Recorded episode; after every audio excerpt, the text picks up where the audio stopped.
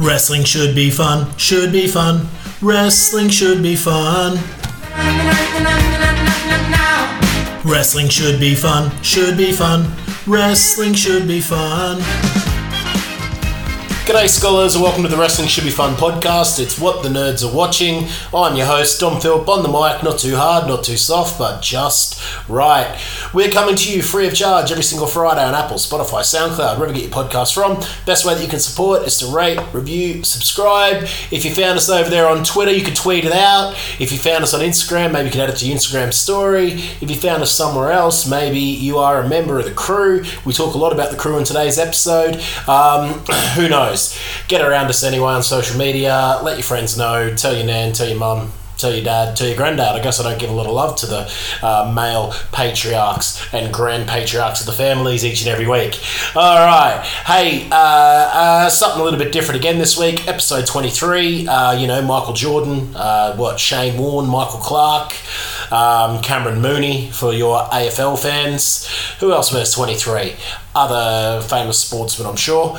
Um, so we for this week we have got Ross the Boss Casey on the show. Uh, it's a two man booth, and for our roundtable, we've done another long form interview. Uh, me talking to Ross about his wrestling fandom, just like I did with James uh, a few weeks back. It was really really well received, so that's what we're going to do with Ross here today. We are going to do a little what the nerds are watching because we both watched a bit of wrestling this week. Let's get straight into it then. Um, here's Ross. Let's do it.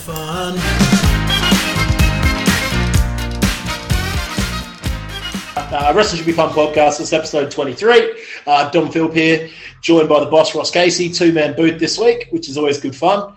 Um, and you know what? I'm looking forward to this pod as much as any I have for a while because it means I get to chat to the boss and get inside what makes him tick. So I'm looking forward to that. Um, but let's talk about some wrestling first, Ross. Uh, let's do some what the nerds are watching. I've been watching you. A la la la la long. A la la la la long, long, long, long, long. Come on. A la la la la long. A la la la la long, long. Um, I was just saying to you, I don't know whether I'll keep in or not.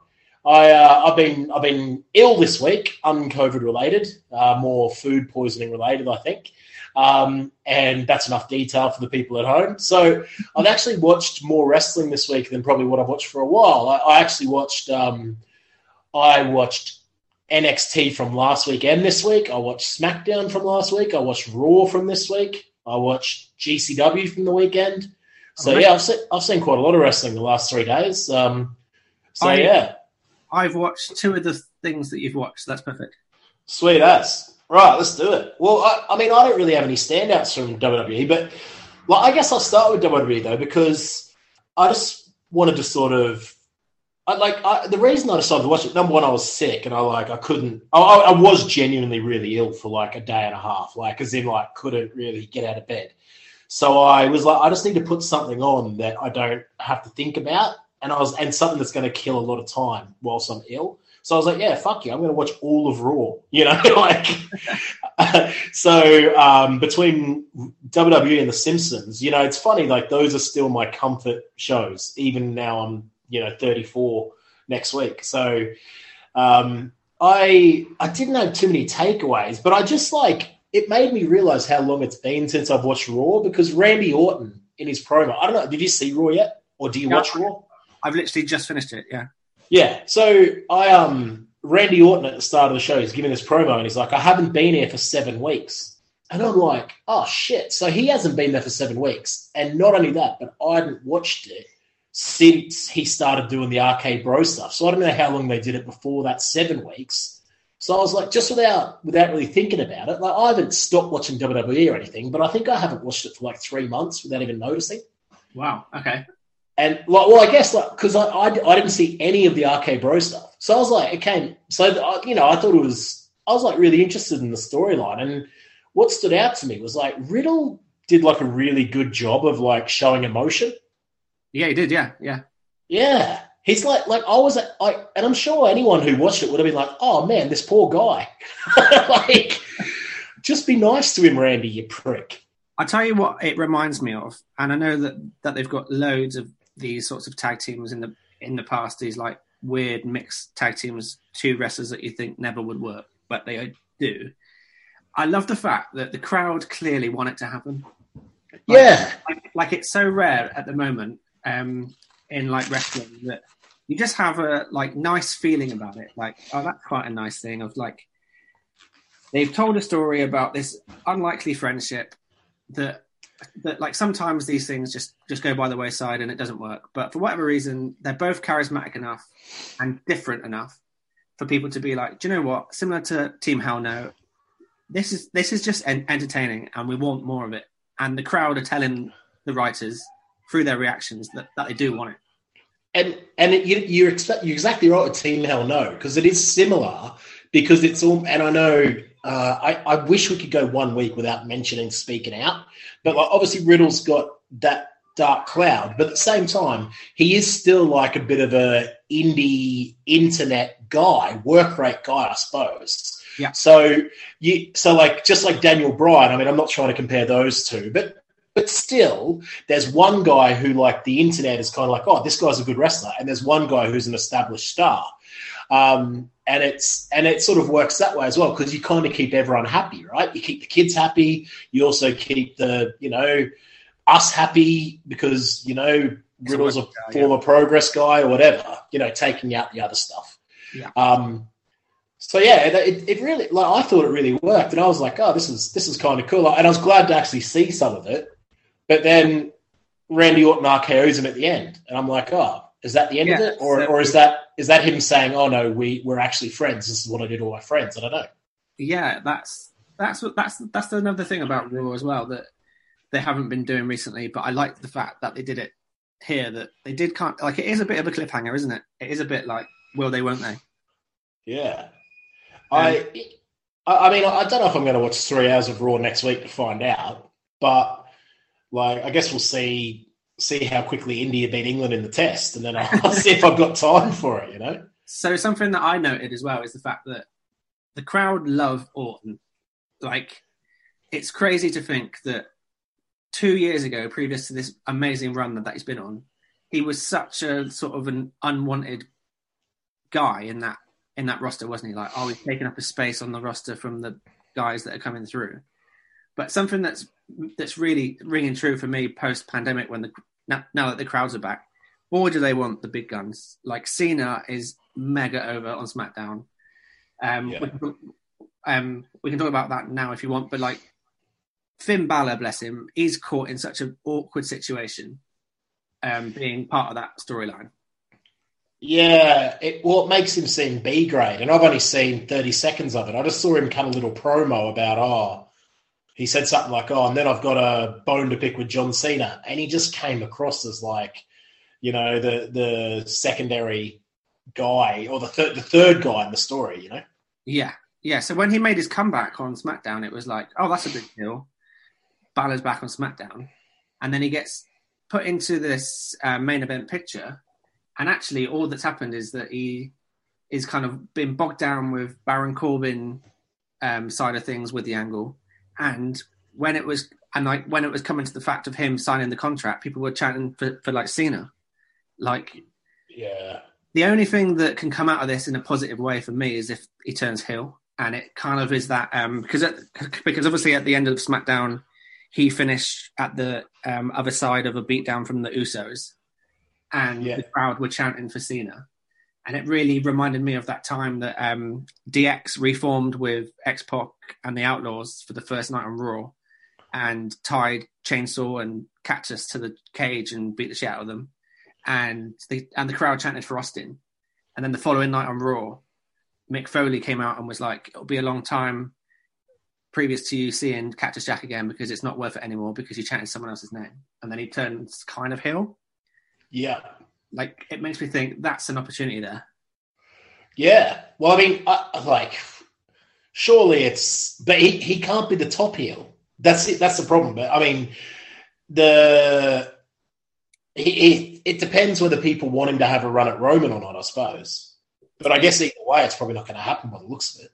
It's just it's just something that like Balor's gone away to NXT. He was amazing in NXT. I know that we spoke about this in the in the podcast to the point where we were like, he's the saving grace of NXT, and unfortunately, it proves that he wasn't. But um, we like I even made the, the like possibility that he could go to to um, back to um, his previous place in New Japan and maybe save them because his matches were amazing, his promos were amazing. He felt different, Yeah.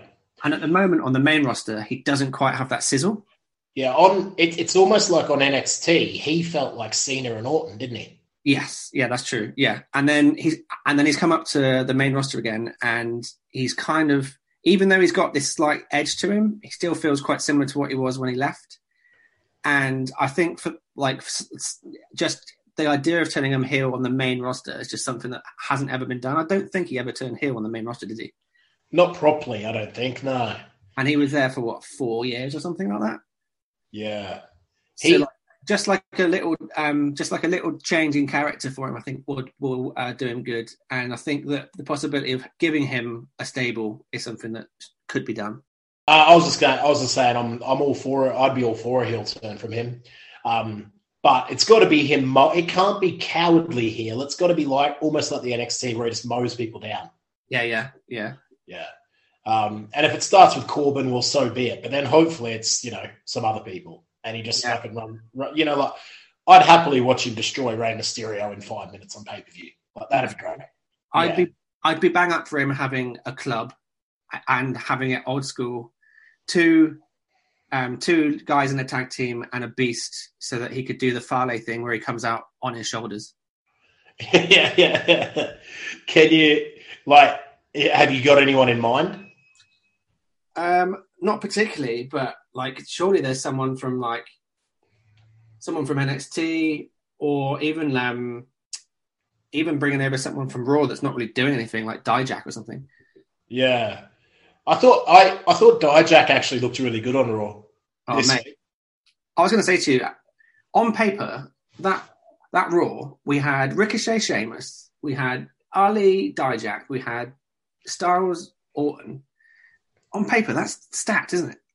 Yeah, actually, like I I was watching. I was like, uh, I mean, I wasn't that into it or whatever. There wasn't anything. I was like, oh man, I'd hate to miss this. But at the same time, it's not awful. Not at all. No, No. and I, yeah, it, it, it was fine. Like I, I, I, I, enjoyed, it. and I was like, I was actually watching. I was like, you know what? There's some over people on this show, like because I haven't seen Miz and Morrison for ages, and like when they came out, they got a good reaction doing whatever stupid bullshit they're doing. I tell you what, Miz's Comedy chops are bloody brilliant, aren't they? Yeah, like yeah, and like they just there were just a few people, and like, I was like, oh, Ricochet is way more over than the last time I saw him as well. Shout out to Ricochet. I you like you know how much I love Sheamus, and Sheamus normally carries matches on Raw, but that was the Ricochet show. That match wasn't it? Bloody hell! Yeah, yeah, and that that that's a that shows the pro that Sheamus is. He knows to work different types types of matches. Big time, yeah. Yeah. Gutted that Uh, you're about to lose that title, but Priest is over as well, so that's cool. Yeah, Priest is over. And you know what? Priest can cut a promo. Like Priest is actually cool. Like Yeah. he's someone that if you like if your girlfriend walked in or your wife, my girlfriend walked in the room, they'd be like, Oh, that guy's not just a wrestler, he's actually kind of maybe cool. Yeah, it I makes think. a huge difference when someone's just comfortable. He just seems like he's comfortable in that role now. Like he's comfortable going out in front of fifteen thousand people and trying to get a good reaction. Yeah. Um I want to. I, I also just had like one sort of. It's not about what necessarily happened on NXT, but I just wanted to make a little bit of a point about NXT. Um, I don't know whether you've seen. You wouldn't have seen last night's episode yet, probably. Not yet, I've, but I saw last week's. Okay. Uh, I without spoiling matches. Do you know? Did you see any of the matches that happened or anything like that? So I saw that apparently Dragunov and, and Pete Dunne had a match, right? Yeah, okay, that's cool. I just didn't want to spoil that for you because it wasn't announced before the show. It got it gets announced mid show. But yeah, like like number one, that's just brilliant stuff. Like we obviously got to see that at Wembley. Um, some of us saw it more clearly than others, depending on alcohol intake. but like, I mean, that was at the time that was like the most into a British wrestling match. You know, like I was just so into the build of that, and Yeah. then to get to see it on NXT, I thought was really cool. And obviously, they, they you know, they, they obviously have a great match. I won't say anything more about that because I know I know. Did, um, how did the crowd react for Dragunov as someone who's not really been in the, in the states? Yeah, good, good. Like they all they did like the like they're all moving their arms and stuff. It looked like they knew who he was. You know. Weird. Yeah, um, and and they both they both talk like on their own. Um, Dragunov's not the worst talker. Like there- are there are actually worse talkers than him because he just keeps it simple. He's like he even says like, yeah, I'm not much of a talker, but now I'm going to yell. And and when you start yelling like he does, it doesn't matter what he says. He can just be like fire truck, plants, like he loud noises. You know, like it would it, it'd be fine because he's got the intensity. So you know, he, like I I could see him. You know, he, he's doing all right. Like, and I'm I'm really looking forward to the Walter match, obviously. Um, but I I just have this like I, I know that lately, and especially in our group, and we will make fun of them and put the boots into them when they're not here. But there's been a lot of talking down about NXT, right?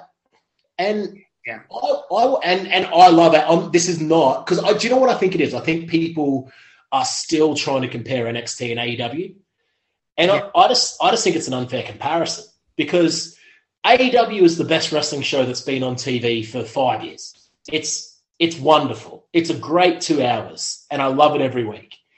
But NXT isn't far behind it, and it, in some ways it's better. And I'll tell you where it's better. It's better for realistic matches that are more sporting. Yes. So I, saw Bubba Ray Dudley a while back, and I, I don't listen to his radio show or podcast or whatever. I just heard a quote, and he said that NXT, um, the matches are better than AEW because the action is more believable, like a fight. And I didn't think too much of it, but the last two episodes, it's really stood out to me. And I, I was like, like I love the flip style of AW. I, I love the comedy stuff. I love Marko Stunt. I love all that stuff, right? Um, but if you were trying to show someone wrestling that was hard hitting and looked realistic, like if I had a, if I had a friend who just watched Japanese wrestling and I was trying to show them American wrestling, I'd definitely show them NXT, not AEW. Yes. Like- is that is that the reason that you think that you um, actually um, were gravitating towards Hardy Christ- Hardy Christian the other week? It 'Cause match because it was a match that stands out amongst the fifty. Yeah, it would be. Yeah, that's. I I hadn't thought about that, but it probably is because it probably was more technically sound. Like it, uh, it sounds like I'm now I'm ragging. I'm not. Like, I want to re-emphasize that AEW is my favorite show on TV, aside from Prodigal Son. But it it's like I I I can also see I can also see places where NXT is still better than it. And, and and I'm not saying and they're not in competition in my mind. Like it's like oh this um thi- this is good because and that is good because I like I like beef because it's meaty. I also like potatoes because they're potatoey. You know, they're not. You don't. It doesn't have to be one or the other. It's quite interesting, isn't it? Because you've got on NXT at the moment, you've got the um, LA Knight Grimes stuff, and that's the stuff to me that would fit way better on AEW Yeah, because you've got a legend, which is something that NXT don't really do, and AEW do it a lot, and it's more story driven than it is in ring. yeah. Like, The like AEW stories are brilliant and they're layered and they go on for a long time. And that's something that they're trying to do with this LA Knight thing. Whereas NXT, for the past few m- months, they've been having really good matches, but they're just burning through these feuds. Like, yeah. The, I I guess like it's it's pro- it's too obvious probably for an AEW story, I suppose. Like it's it is lowest common denominator stuff, but it's great as well because LA Knight is such a good promo, and Grimes, mate, that guy, how is he so charismatic? yeah, yeah. No, like, so, like, for me, it like, th- like that storyline would fit alongside the AEW stuff with like the best friends and Miro and Yeah, yeah, that, like that sort of stuff, you know? the stuff that AEW fans hated. Yeah, yeah. Like, Yeah, yeah, no, no, mate, it- you're exactly right, and I, I've enjoyed that. I tell you, like you haven't seen it yet, but there's some vignettes, like the next step in the um, Dexter Lumis Indi Hartwell story, and they were they were so bad, but they were actually funny. I'll tell you what, Indi Hartwell's Australian, right? Yeah, man. What is it with Australian women being funny as fuck?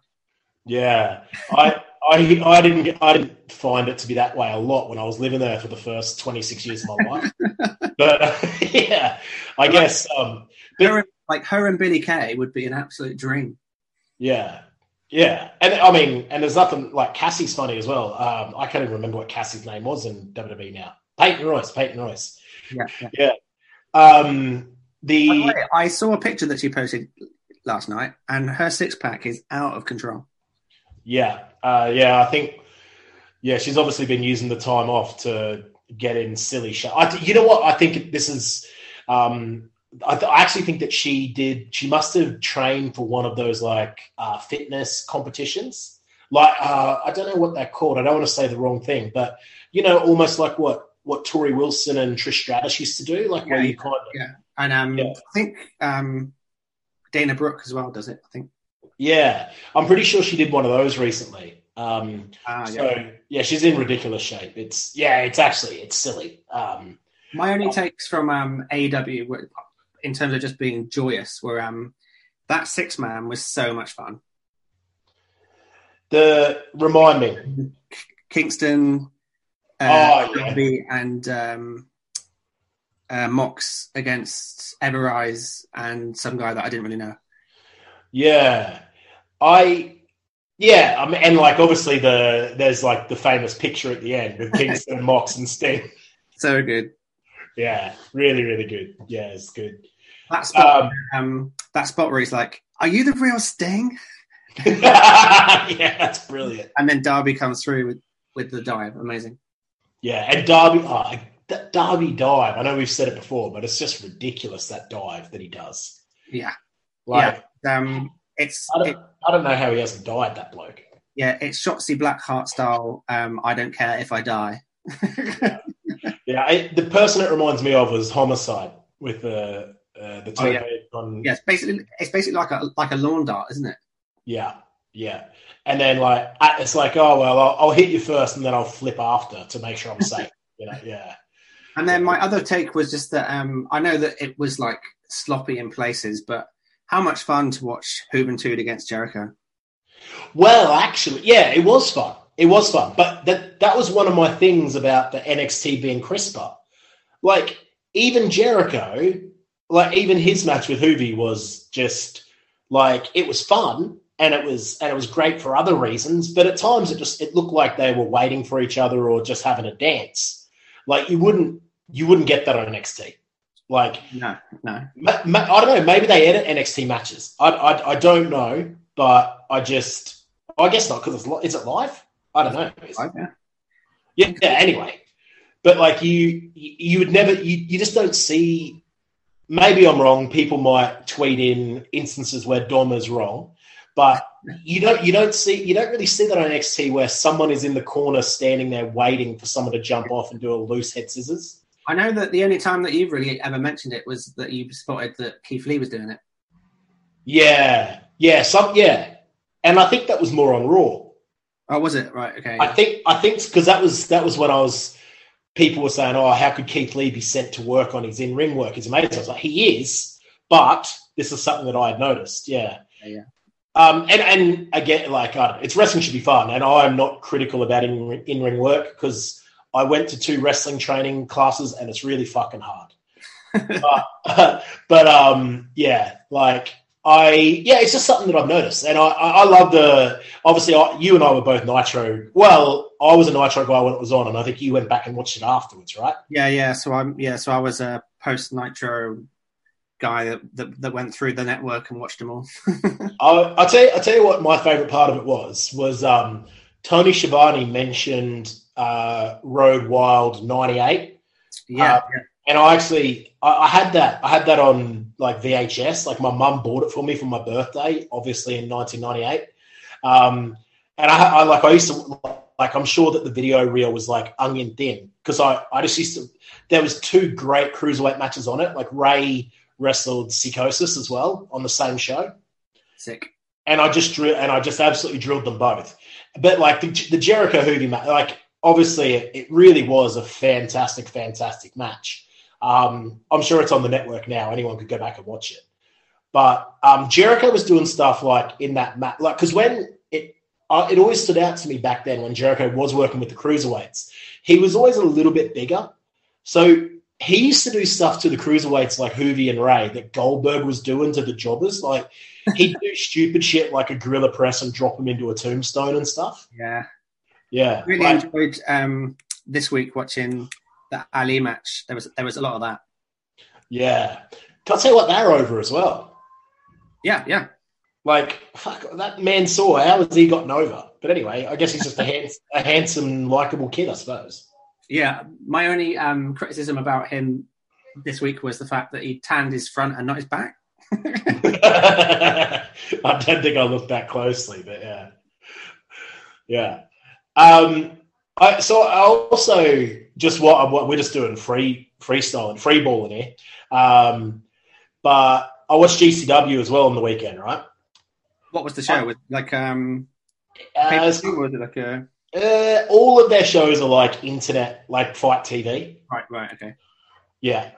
Um, if you're listening, Brett Lauderdale, I definitely paid for it. uh, so the there, there was like I mean, there's loads of things I could talk about again. Like I'm not going to go through all the spots and stuff, um, but the so firstly, the main event was Nick Gage again in a death match, um, and it was against. Uh, I, I want to get this right.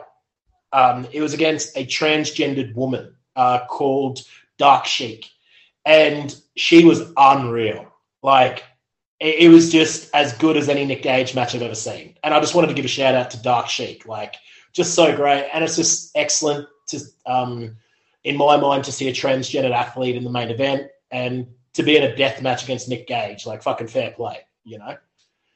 Um, you, Dom.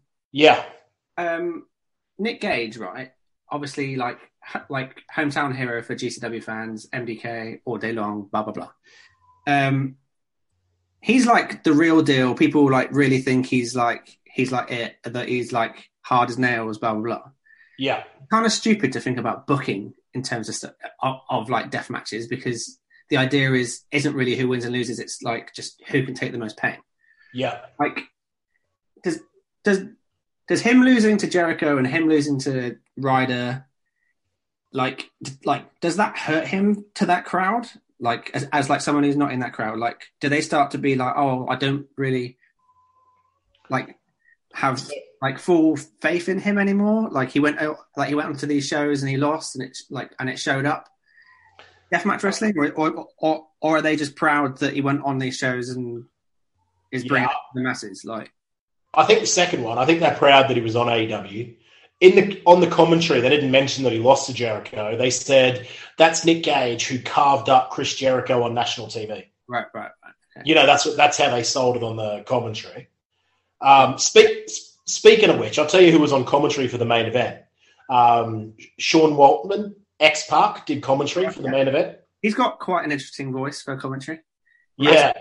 and it, he obviously didn't do any preparation or anything. Like he, it, it sounded like I, you know, he was, he kept saying, but he was fine because he was just honest and stuff. But he kept saying stuff like, "Oh, back in my day, you wouldn't see any of this shit," and like, and things like that. But he obviously, and he's like, "I'm, I'm not really saying much because I'm just uh, captivated by Nick Gage and this shit they're doing in the ring." You know, like Yeah. he was just honest, and I was like, "Oh, you know, that's that was kind of cool to get, you know, a, a legend." talking about a style of wrestling that he doesn't know much about. I, I thought it was interesting. Yeah. Um, they, uh, yeah, like so that that was cool. GCW they they seem to have like one main commentator, but they just get anyone else in that they can. that's really cool that, that is cool Yeah, a bit like PWG used to do. Like every now and you'd get like you just have to be like, oh, CM Punk's here to do a match, you know, and Punk could call a match, you know. So Yeah. it's a bit like like Janela does some stuff. Like on the last show, uh, Prazak, Dave Prazak was there doing some matches, which was cool. Um, the only other thing I want to talk about with GCW is there's this guy on there, right? And his name's Jimmy Lloyd. And he, I, I saw him a few years ago at like a CZW tournament of death, or maybe a couple of them. And I was like, oh, this guy's obviously like fucking mental. Like he, he does like the most hardcore crazy shit. He was the one that I was talking about that did that stuff with Drew Parker on the previous show, right? they're like they're like needles and shit Yeah, all that. Yeah, the needles. That that was the big one, the needles, yeah, the syringes. But just everything, just silly shit, right? And I was always like, I, I just I just didn't get it. Like I didn't get this this guy. And then he like he was in like the opening match that wasn't a death match, and it was against someone else. I I can't remember their name, which is bad of, of me, but it was like I think his name was ASF. Like it was like three initials, Right. Yeah. and he was a he was obviously a cruiserweight, a, a small wrestler, and Jimmy Lloyd, that fucking guy can work. Like he worked this ridiculous. Like it would it would not have been out of place on an AEW pay per view. This match, like it was just really spotty, fast, crazy, like and they always they said about like Jimmy Lloyd, his nickname. I would like I've heard, I've heard it for years, and I thought it was the stupidest nickname in the world. His nickname is "You're dealing with a different fucking boy, Jimmy Lloyd." So they call him the different fucking boy, Jimmy Lloyd. That's his name, right? And I'm like, that's, Oh, I'm quite- that's sorry, mate. Go on. I was just I was just saying it's quite a mouthful. Yeah, yeah, it is, and that's what I'm like. That's the dumbest shit I've ever heard. Like, who is this guy? Like, obviously he's a crazy deathmatch guy, but I can't connect with him. And then after watching this match, I was like, oh shit, I get it. Like, he is different because he can do everything, and he's like, he looks, he, he doesn't look, look, you know, like he he's a little bit overweight. He doesn't have much of a body or anything like that, but he can do the most athletic shit when you give him a chance. He can do deathmatch stuff he is a different fucking boy to everybody else. And I was like, this guy stands out to me now. He's my guy. So now Jimmy, I'm just announcing it now that Jimmy Lloyd is my GCW guy from now on. I like it. See, even you've turned your back on Gage. Yeah, yeah. And I and I'm like, now it's my favorite. Like, if I was in high school, genuinely, I would definitely be writing different fucking boy on my books. Like it's just like after I've, I've known about this guy for like three, four years, five years, but now it just connected with me after watching this one match. Yeah. Anyway, I just wanted to say that on the pod. Do you think um, GCW will have a big homecoming for Sterling? Alex Zayne? Yeah, but yeah, one hundred percent, one hundred percent. He's assuming good. that he's got a 90 day clause, I'm assuming. But Yeah, yeah. At the, I follow his, I, don't, I follow his Instagram, but at the moment he's just on the beach. Like he's just, you can just see he's just having a good time. such a weird one, that, isn't it? Yeah, he's. So I know for a fact he had ten matches in WWE or ten televised matches on WWE, Yeah. and the most, the most recent one, the tenth one, was with the the cruiserweight champion Kushida. Ooh. Hmm. Like, so imagine that. Imagine like, oh yeah, you come in, we'll employ you for ten matches. We, we'll push you to have a match with the champ, and then nah, we don't need you. Fuck off. Yeah, bizarre. Really bizarre. Like, yeah. Anyway, like, so I don't know if he's just he's probably just putting on a brave face, but I think he's he's very young. But I'll tell you Um, what, like that, like that anti WWE crowd is going to eat that up, aren't they?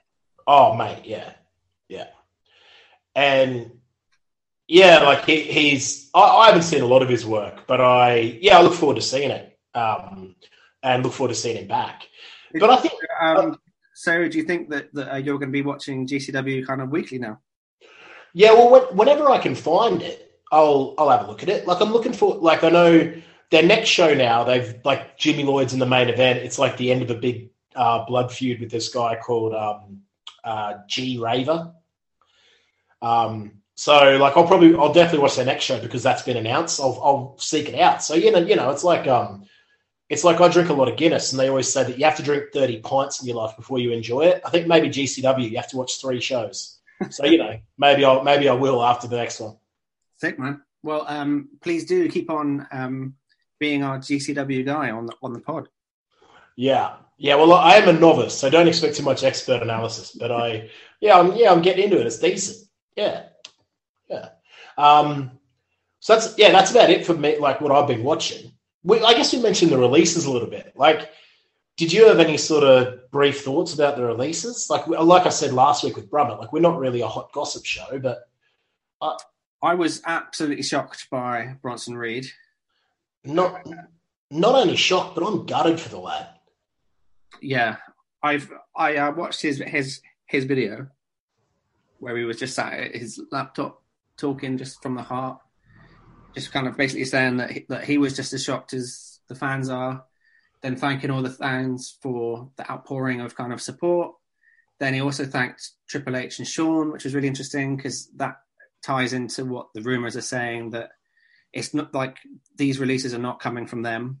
It's coming from the Prichards and the Nick, Nick Khans and the Vinces of the world who want to change NXT into something up, something else. But to me, if if if what they want is to is to breed big like big boy wrestling, and you've got Bronson Reed on your books, what are you doing releasing Bronson Reed? Yeah.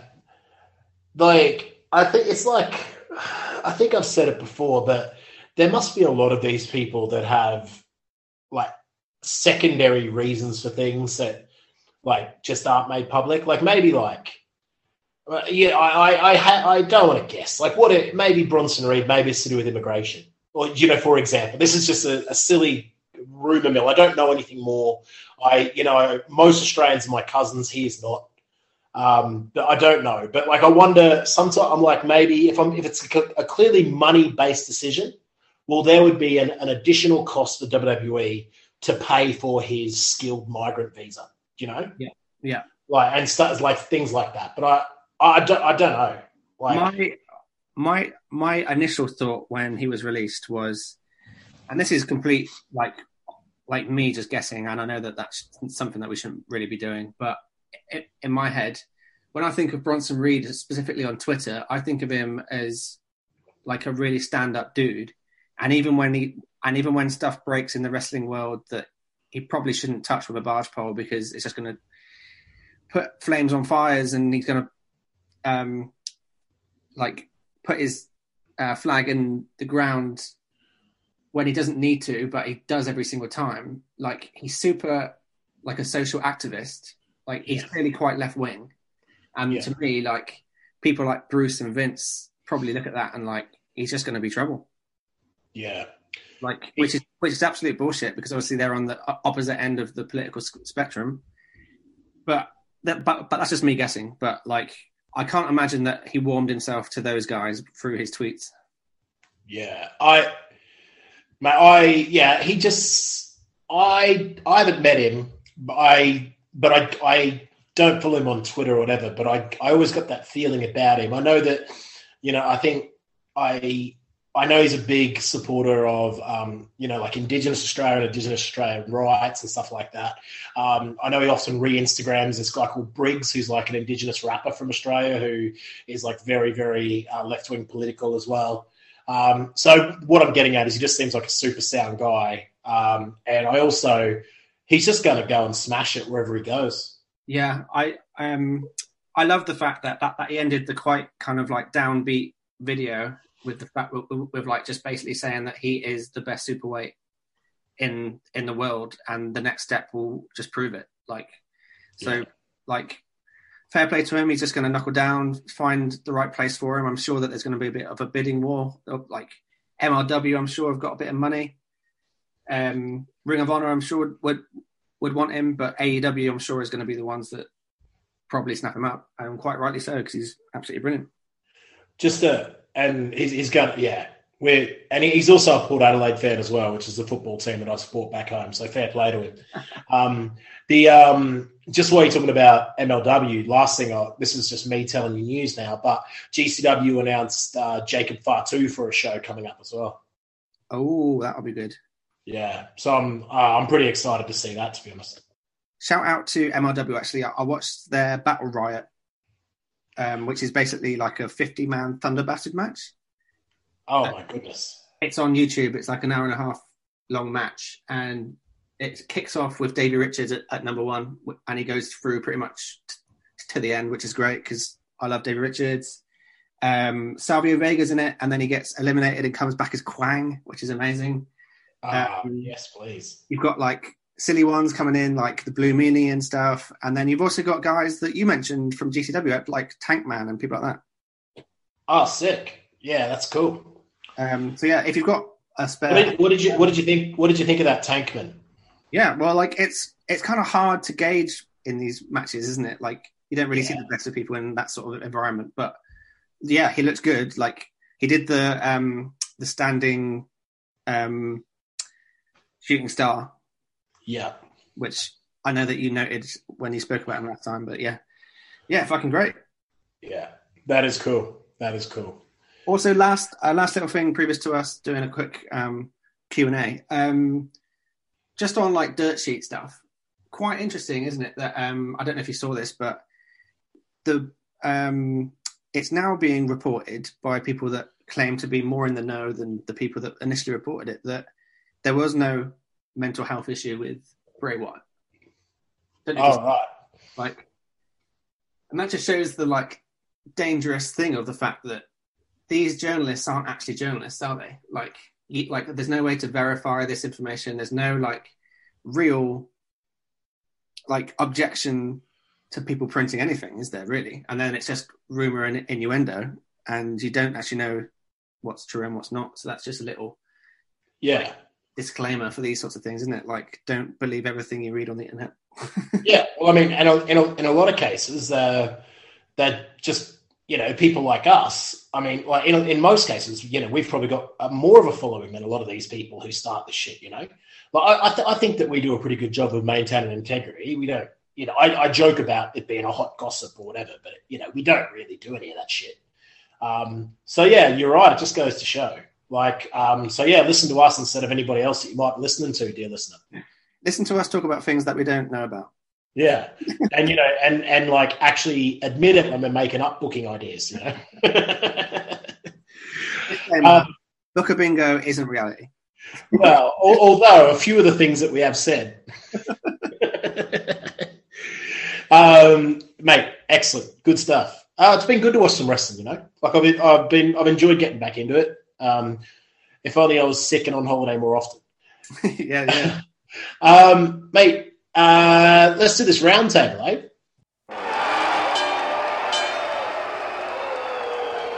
Ladies and gentlemen, it's time for our main event of the evening. Introducing first and foremost, he hails from Bristol, but he fights out of North London, King's Cross and Pancras. This is the creator, the founder, the curator, and the Sunshine Kid, Ross the Boss Casey. Hey Matt. Yeah, Tim. Hey, you talked to Mark lately? Uh, I haven't really talked to him, but he looks pretty uh, down. he looks pretty uh, down. Yeah, well, maybe we should cheer him up then. Suppose we should do? Well, does he like butter tarts? I was lying on the grass of Sunday morning of last week, indulging in my self-defeat. All right. Okay. So this week the roundtable's slightly different. The topic, it's my topic this week. Uh, I'm hosting, and my topic is Ross Casey. So I am here. I just want to talk to Ross, and uh, it's a chance for me to find out a bit about Ross's history as a wrestling fan, mate. So, um, Roscoe, mate, I just wanted to ask you, like, let's go all the way back to the start. Uh, do you have like a memory in your mind from when you were a kid about like your first childhood memory of wrestling? or was it like something that was always there? How did it start for you? Yeah, so I don't have a distinct. This is when I first started wa- watching wrestling, but it's definitely been a massive part of my life since I was very, very small. I know that I had like wrestling buddies, wrestling figures, wrestling tapes from when I can really remember because my brother's two years older than me. So I'm assuming that he probably maybe got into it first and then I started watching it with him. Um, Yeah. like I can't give you exact dates or anything like that, but we had VHS tapes of like the 1989 Rumble, and I'm only born in 1987, Yeah. and obviously we like we could have bought that tape in 1994 or whatever, but I do remember watching Sky Sports um, Superstars. So that was and that was about 92, and then SummerSlam happened. So that's like I, I think 92 is my first like proper memory of like being really excited for a live show. Um, SummerSlam '92. So, like, tell me about SummerSlam '92. Like, do you like you remember watching it clearly? Like, did you was it uh, you know did you could you order it on pay per view here? Like, how did that work? Or did you have to wait for the VHS? Yeah, so it was on Sky Sports, um, and I remember that because two of my neighbours, who I didn't particularly know, knew that we had Sky Sports and knocked on our door that morning of the event, and were like, "Do you watch wrestling? Because we want to watch SummerSlam." What really were they? Were they like kids like you, or were they adults? So I was, I, I must have been five years old at this point, and the people that came around to watch it with us were like probably like nine and eleven or something like that. Yeah, right. Did you make friends? Did you make friends with them after that? Um, not really. they, just, they came around and used our Sky Sports. Um, but but I absolutely remember. Um, so this is mad, right? So I don't know how this happened, and I don't know if we just did it wrong because it was so new then, like pay per view. But I remember reading in the newspaper the the like we used to get the Daily Mirror at the time, at like, at like that age, like a tabloid. Yeah. And I remember going in, into the sports pages and seeing like pictures of Wrestle of um SummerSlam in it, and, And then and then Before, before it was on. So in your mind, it's like, oh, this is live, but it's already been in the newspaper.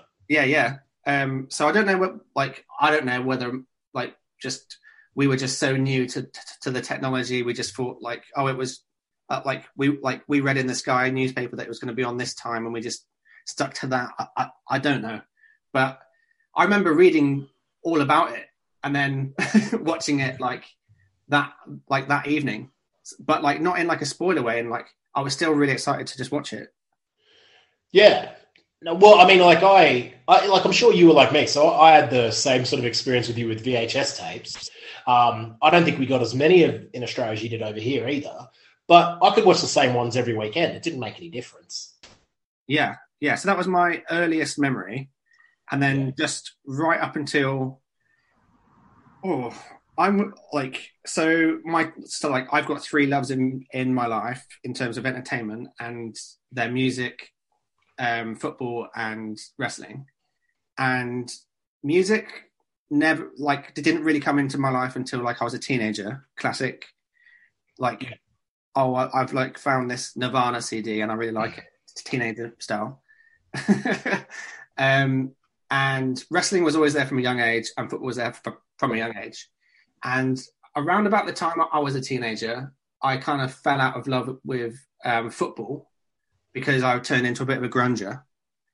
It was like sports are for like jocks. um, so like, but I but I still did watch watch the wrestling, and then I fell out of love with wrestling a little bit during university, just because I was just living my life um, and like trying to be a real boy rather than being sat at home choosing to, to stay in on a Friday night to watch Raw whenever when like all my mates were at house parties. um, yeah, so I was like a non-drinker um, until I was like twenty, and like I just like covered myself in as much wrestling as I could instead. Like I had so many VHS tapes, mate. I, like I, I taped loads of stuff off the TV. I taped pretty much every ECW hardcore TV off Bravo. I taped all the Raws, all the Smackdowns, and then I bought all the stuff that I couldn't get hold of by TV with like um, um, WCW. WCW I just couldn't get hold of from uh, from my TV. So I bought a lot of the, the VHS tapes for WCW. Did so like um, when you were with, like with the ones that you taped off the TV, like are they are they still floating around somewhere? Like have you still Yeah. got them? Yeah. Um i've so like my my loft at my parents house is full of them and i think we're going to sell the um the like official ones i don't really know what to do with the ones that are all like just hand recorded Because like the reason I ask because I have the exact same thing. So I and I like I've got a funny like not a funny story, but I wonder if you ever did it. Like, did you ever like did you ever catalog what was on each tape and stuff? yeah so i so i um when i first uh, read about dave meltzer and even like I, like oh wow people rate wrestling matches and catalog things i was like I like I like I can do that, and I think I did like the first one for whatever reason. I because because I've got like a big old um, Filofax type type thing. Yeah. The first one that I did was uh, SummerSlam '98, and I stuck it on, and I watched Val Venis against D'Lo Brown, and I was like, "This is brilliant, five stars." and, then, And then I finished that show, and like I don't know, like something like seven of the eight matches were five stars. And I was like, I don't think I'm the right person to be doing this. the good thing is that you have like the, the enough self awareness though to realize. like I, I've made I've made this joke before, and if you're a regular listener, you probably heard me say it. But you're like with wrestling, you're like that episode of The Simpsons when Homer becomes a food critic, and he's like, "I'm giving this my lowest rating ever, seven thumbs up." yeah, it's true. It is true. Um, just just like in terms of what I like and, and what I don't like in wrestling, like like if I don't like something, I just try and find the fun part of it. Like I don't understand these people that are like, "Oh my god, Doudrop lost because Lily winked at her." Like, I like I watched that and I was like, "This gives me warm, fuzzy feelings of watching Doink the Clown." Yeah. Yeah. No, I get it. Like it's yeah, you keep the stuff you like and don't be critical of the stuff that you don't really. You know, I, I get that.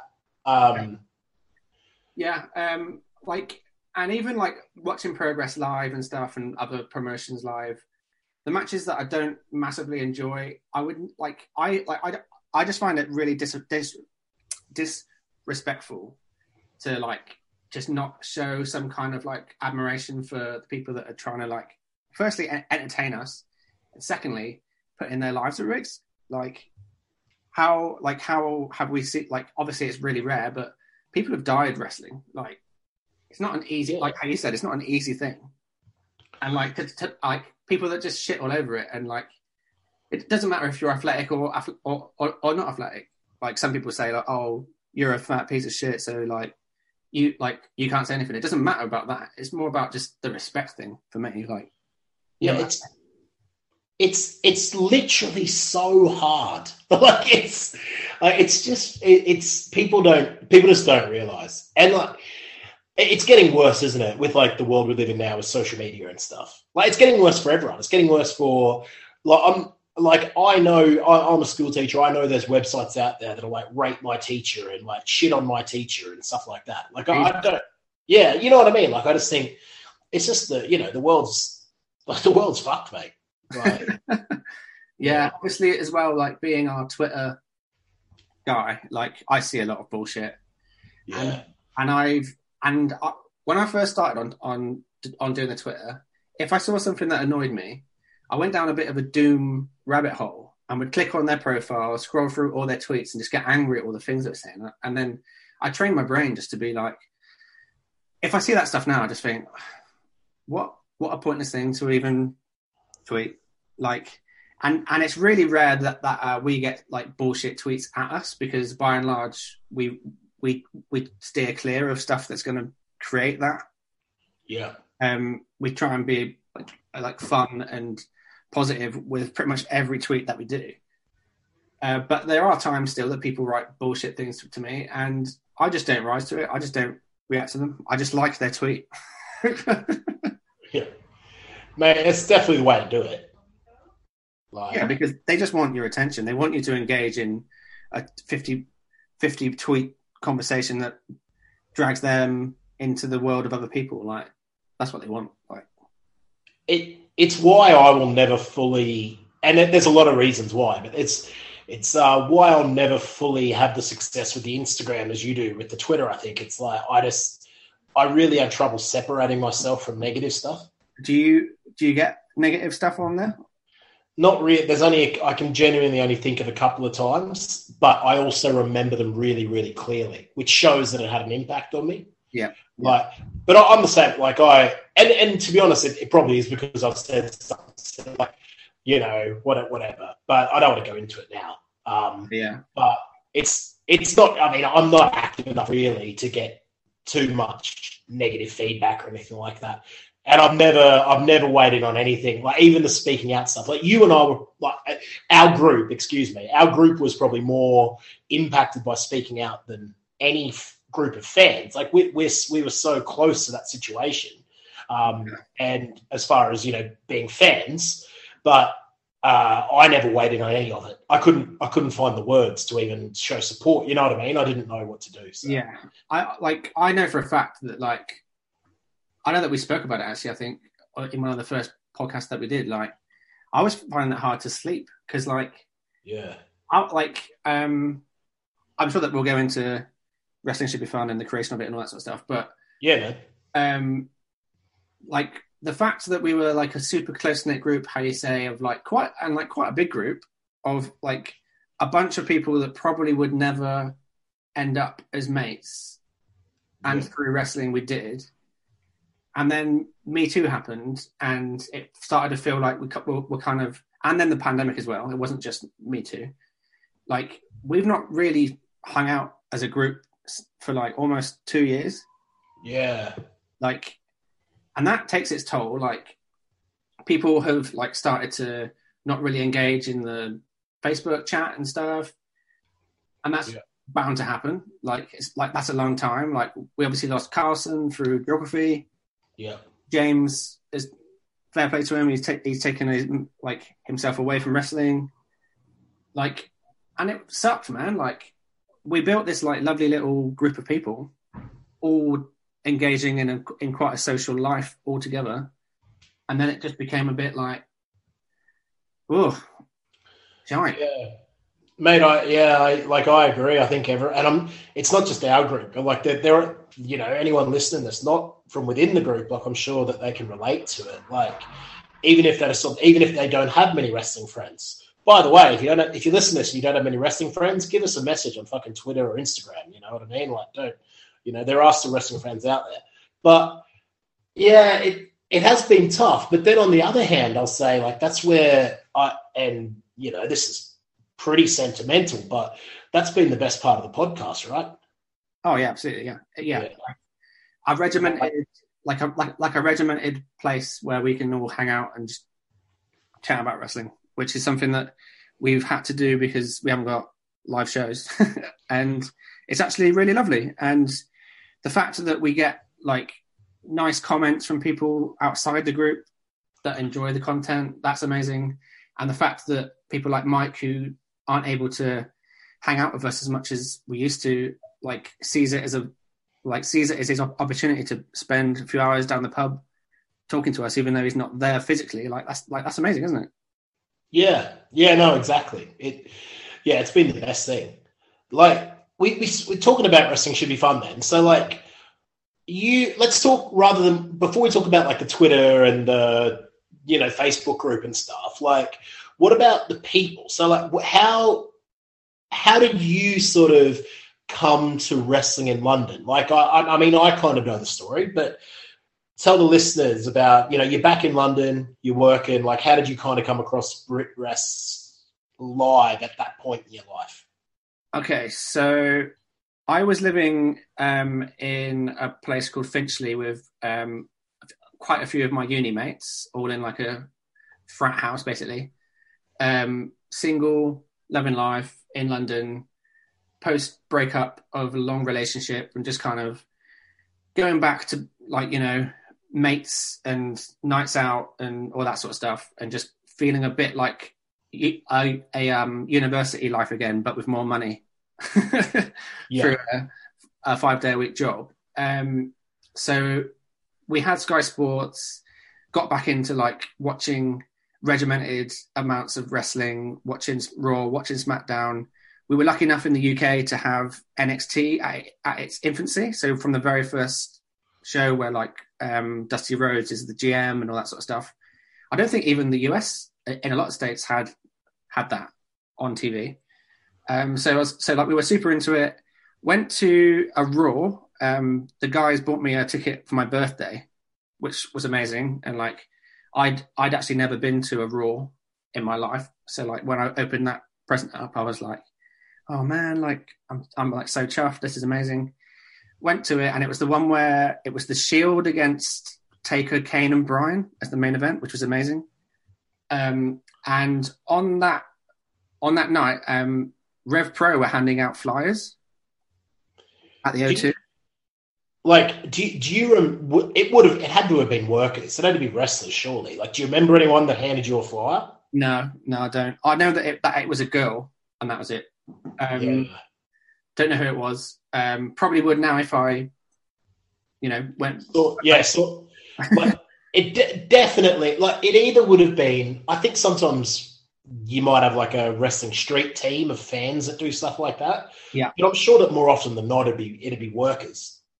Yeah, may Yeah. well have done. may well have done, mate. Um, so yeah, they were handing out flyers, and on that flyer was a picture of Jushin Liger, um, Finn Balor, who I didn't know at the time, but ha- was like six packed up, and Bret Hart, and it was like Revolution Pro Wrestling at Bethnal Green featuring Bret Hart, and I was, and you know how much I love Bret Hart.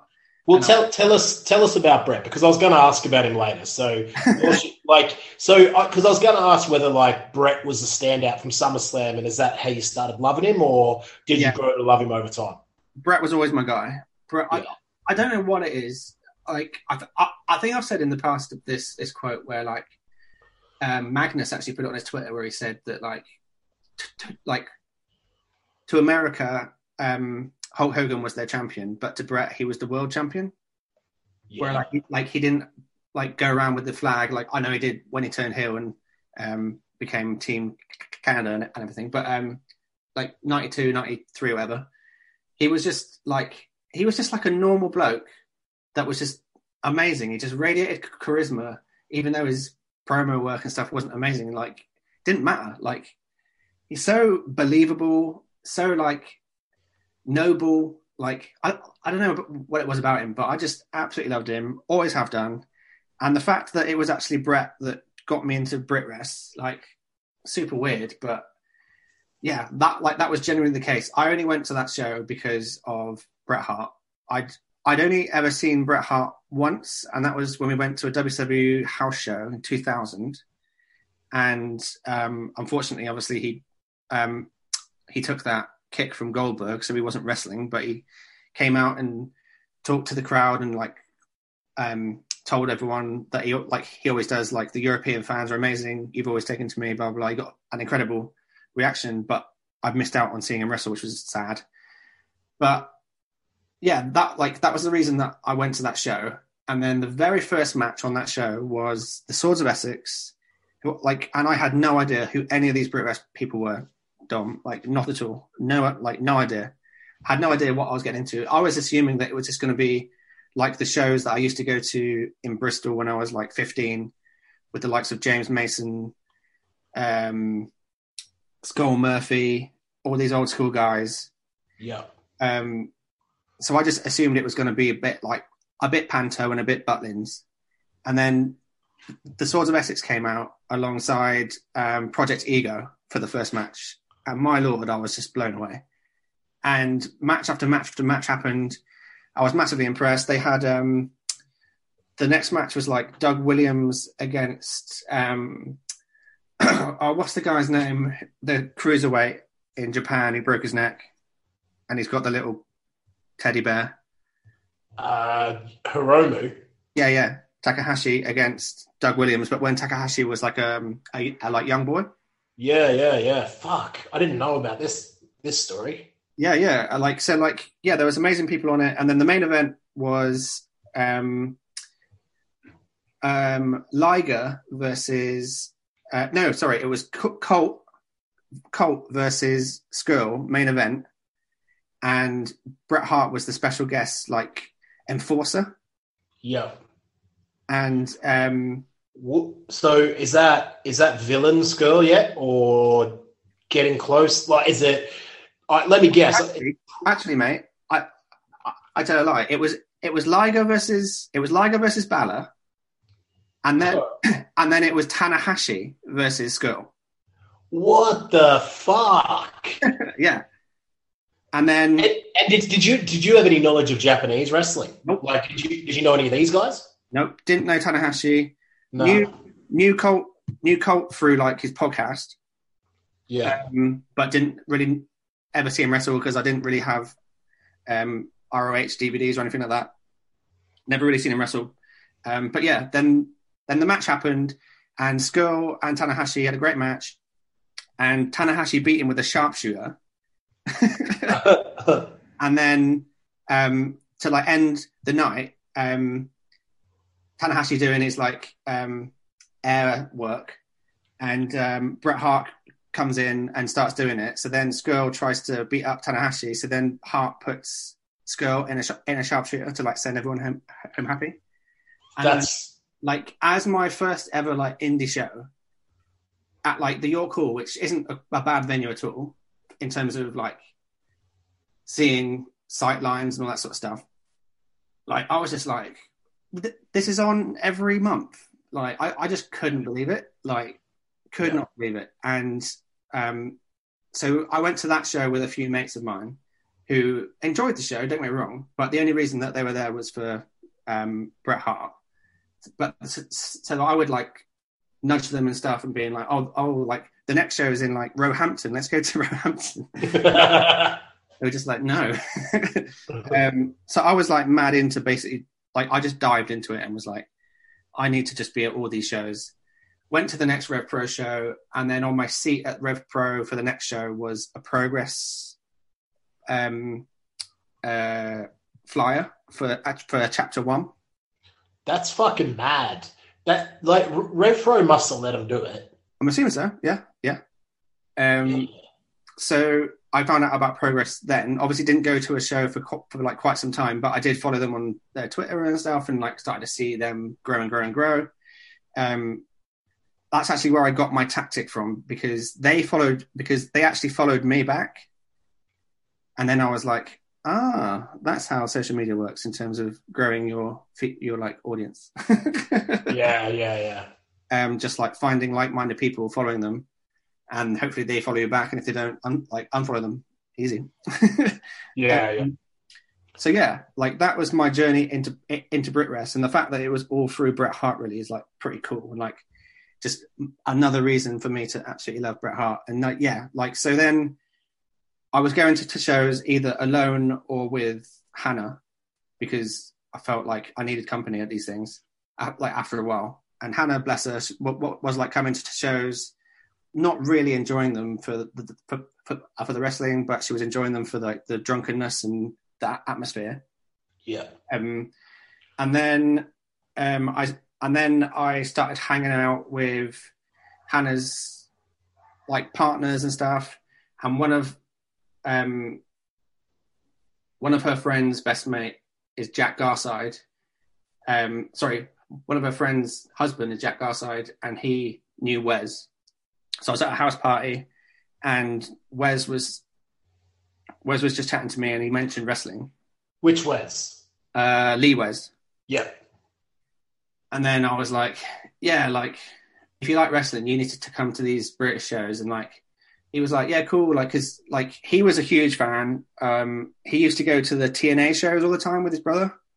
Yeah, yeah. So like he went to the smaller shows as well. Cause I know TNA even did like small shows in like, um, like, uh, Stevenage and places like that. Like, because they, because they were so big over here, they wouldn't just do the, the Wembley show. They would do a few, uh, like, uh, they would do like a, uh, like few shows. So he kind of understood the indie scene a little bit.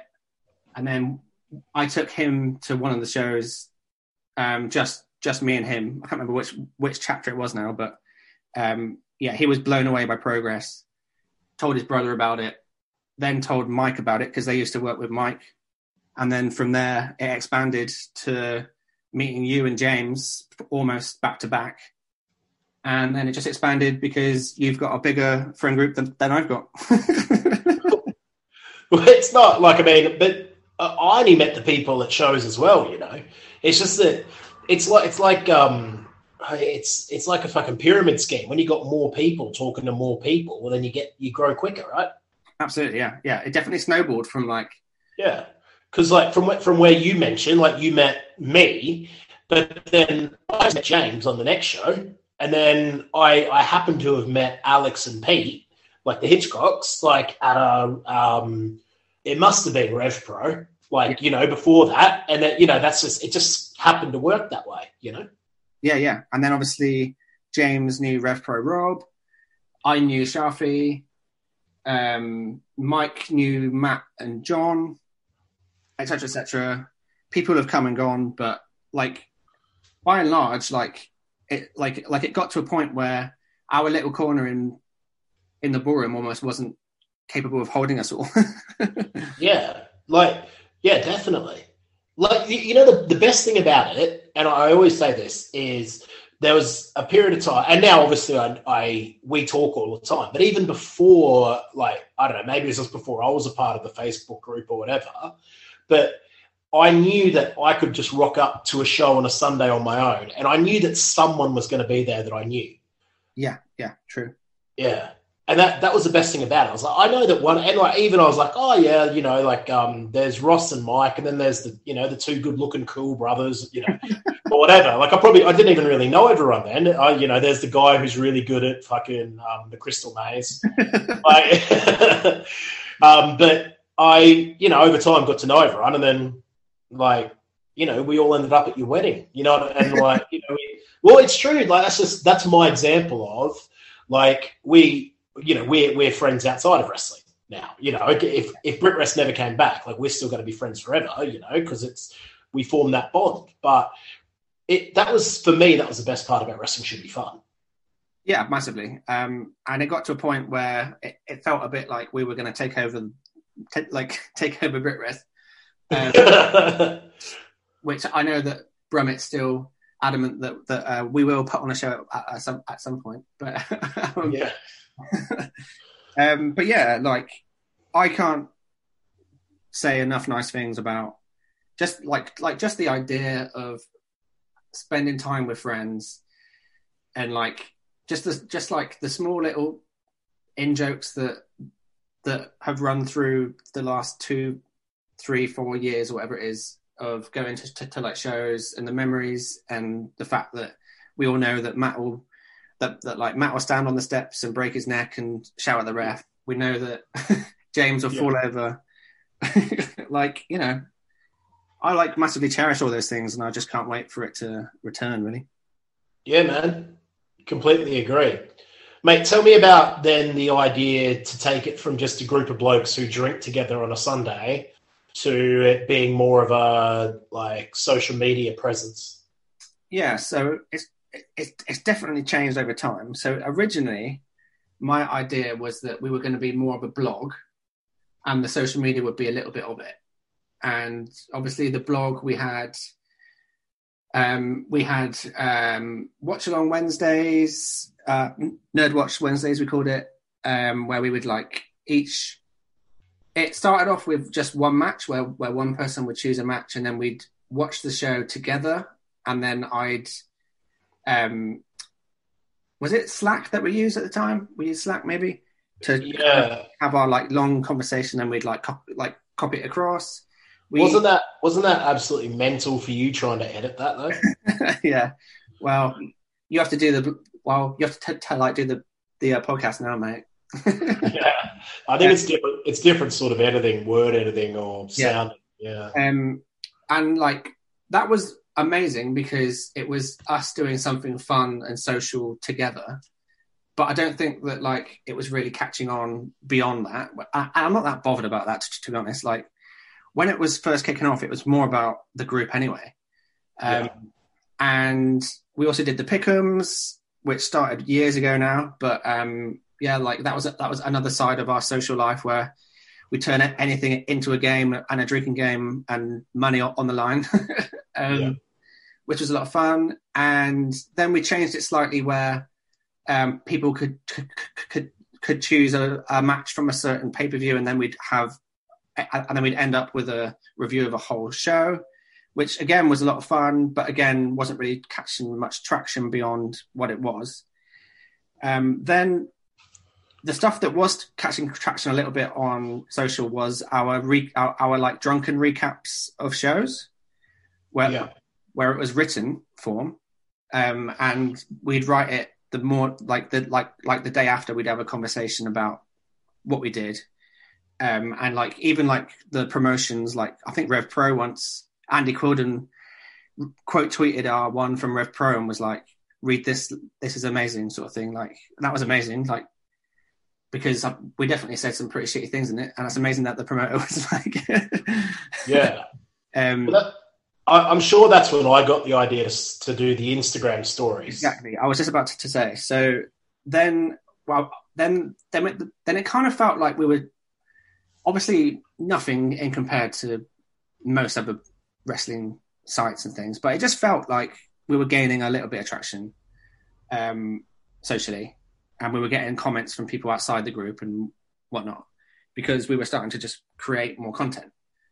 Um, then you had the idea of basically taking on Instagram, and whilst the, the, the like shows were on, you did an amazing job of documenting the shows um, through your Instagram stories, um, the journey there, the wrestling itself, the mix a minute, which we're gonna, which, which we'll do a, um, a podcast version of later, where you took someone each week, um, a different member of the group, and just basically asked them six questions in sixty seconds. Yep. Um, loved like and like we would all stand and watch, and it was all like just real, real fun, and it felt like again, like it felt like the Instagram was almost the place to see the actual content, whereas I was just kind of on Twitter plugging away, reacting to real life stuff happening in the wrestling world. That was the place to capture what really wrestling should be fun was about, because that's what wrestling should be fun is. We're a group of guys that go and watch wrestling and get drunk and have a great time, and you perfectly captured that with, with your um, Instagram stories. Um, and yeah, so then that was like that was a lot of fun. Um, I think you started to really nail it in terms of how to capture that sort of stuff. Um, and then the pandemic happened, and I know that we've spoken about it previously in this interview, so I won't go too much into it. But it felt a bit like the content dried up, but but the content that we are able to, to, to churn out at the moment is still happening, and we've got almost uh, twelve thousand followers on Twitter. I think you've got one thousand five hundred. Is it on on Instagram? Yeah, it's uh, it's getting close there. Yeah, pretty nearly nearly nearly fifteen hundred. Yeah. Yeah, and like you know, for a for a, for a bunch of mates who are just larking about, not too bad. Well, the the thing the thing about it for me with the Instagram is like when I was doing the the like the Instagram stories, like the videos of what happens at the shows, we only had like hundred followers then. You know, like I like I've grown I grew the following over the pandemic by doing stupid memes and shit. Yeah. Um, I never even used to do that. I, it was just the stories back in the day. Like I never posted anything. Yeah. So now I feel like when we do go to live shows again and I can show people like the fun we have, I think I, I do honestly feel that people will enjoy the stories like the lot of live shows. Yeah, Um, because yeah, I, I do really feel that way. But I, I just we just haven't had an audience for that really. yeah, exactly. Um, I'm I'm really excited to kind of 'cause- because over the past two years we must have gained about six seven thousand followers.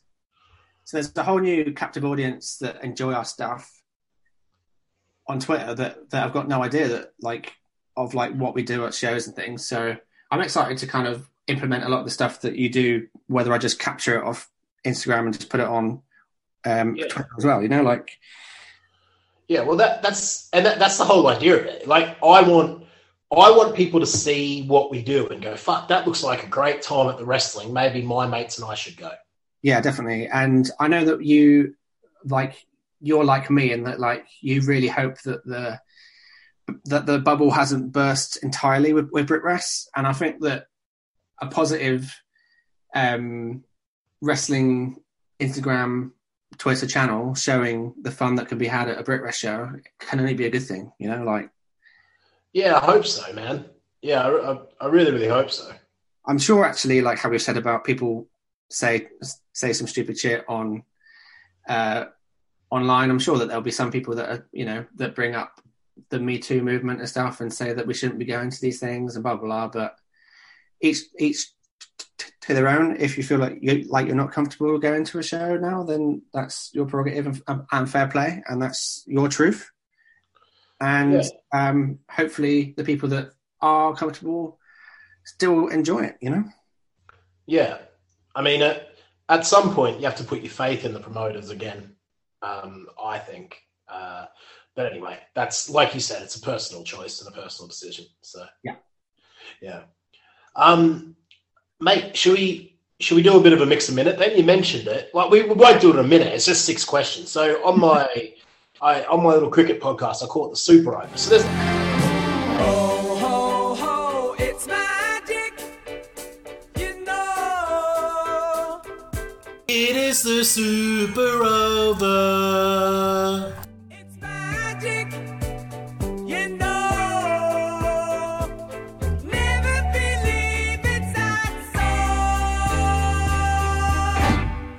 So. there's no time limit, but I just got six questions here. Should we should we go through them? Absolutely, yeah, man. All right, man. So, uh, number one, like straight off the bat, and some of these are going to be hard. Like I haven't; these are all surprises. So, like that, it's a lot of stuff that's like favorite this or favorite that, right? Obviously, all the big hits, but the first one's hard. Like when if people, because obviously you're, everyone knows that. Like I said before, you're the Homer food critic. Like you're the most positive about the most amount of wrestling.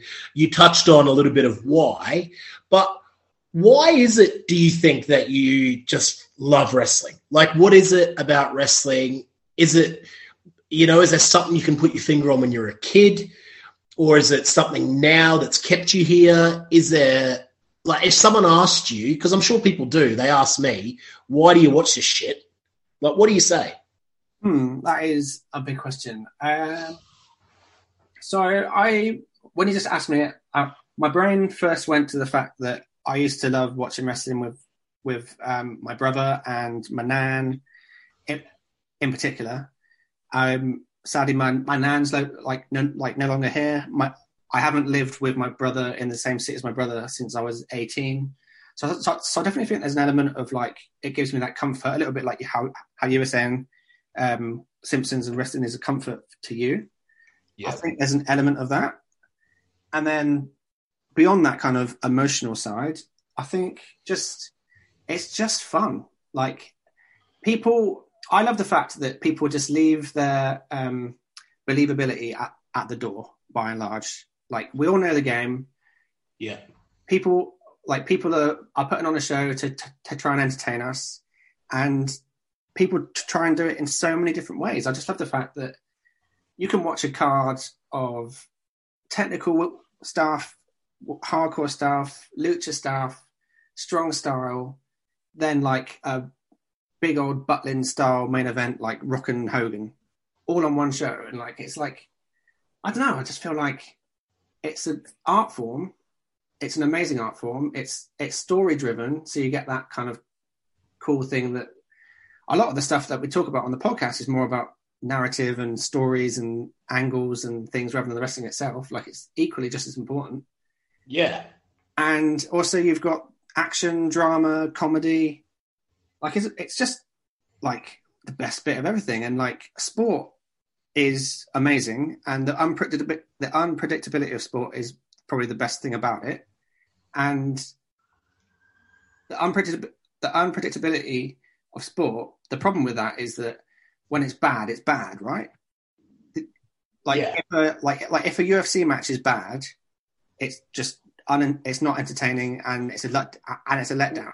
or or even even if it's good but your team loses it still fucking ruins it right yeah, true, true. Like I, you, you could, I could watch the best Test match in the world, but if England lose, I'll, oh, it'll ruin my day. There's an there's an element of that with with like wrestling when you see people really up in arms about some like Karrion Kross loss, boo. Like people really do feel it, um, but it's different. I do get it, but but but like the, but like what I said about UFC is that UFC is real, so you're not guaranteed to have an entertaining bout. Whereas the idea of wrestling is by and large to entertain. So, Yeah. so, so you shouldn't ever really get an, unenter- an unentertaining match because the idea behind pro wrestling is to entertain. Yeah, I heard. Yeah, I heard Raven say that once. He's like every every pro wrestling match should be.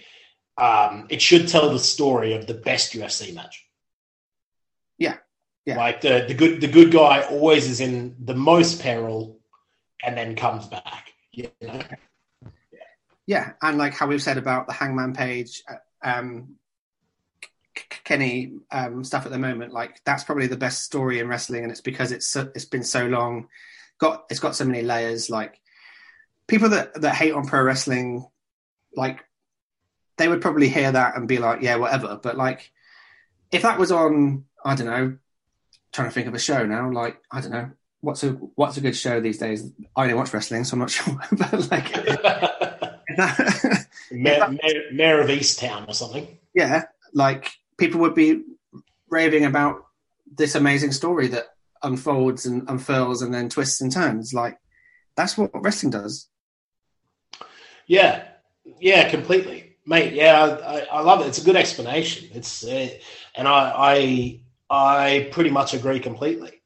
And the only thing that and the only thing that hurts wrestling sometimes is, and especially for fans of wrestling, is and and it's hard to, to break the it's hard to break the cycle. I know that I that I just can't do it. I just love watching it so much that I just it's just I feel like I have to watch these things. But like the only bad thing that I think that can come from wrestling when you're into it is that you just watch too much, and then like you like you start to become burnt out a little bit on the wrestling itself or the stories or you start to be like oh that like oh that was cool but i watched this thing on the show yesterday that that was better like Yeah, whereas as a kid growing up i only really had wwf and i watched it on whatever day superstars was on and i was just enthralled for it like like for an hour yeah. I just I wonder like I sometimes wonder what my life would be like if I had the WWE network when I was a kid.